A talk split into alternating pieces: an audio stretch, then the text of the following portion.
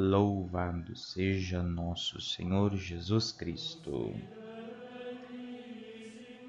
Aqui, hoje neste episódio, iremos conhecer um pouco sobre o projeto Falando sobre Santidade e refletir sobre a Semana Santa, que iniciaremos amanhã, dia 28, domingo de Ramos. Jesus entra na cidade de Jerusalém e começa o caminho para o Calvário. As mesmas pessoas que clamavam a Jesus na entrada de Jerusalém com ramos, mantos, gritando Hosana nas alturas, são os mesmos que gritam, crucificam, crucificam.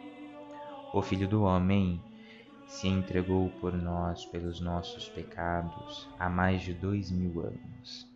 E hoje temos a oportunidade de vivenciar o Calvário junto com Cristo. Durante esta semana e todos os dias de nossa vida. A pergunta que fica é: como você vai vivenciar este momento? Como você vai viver a Semana Santa?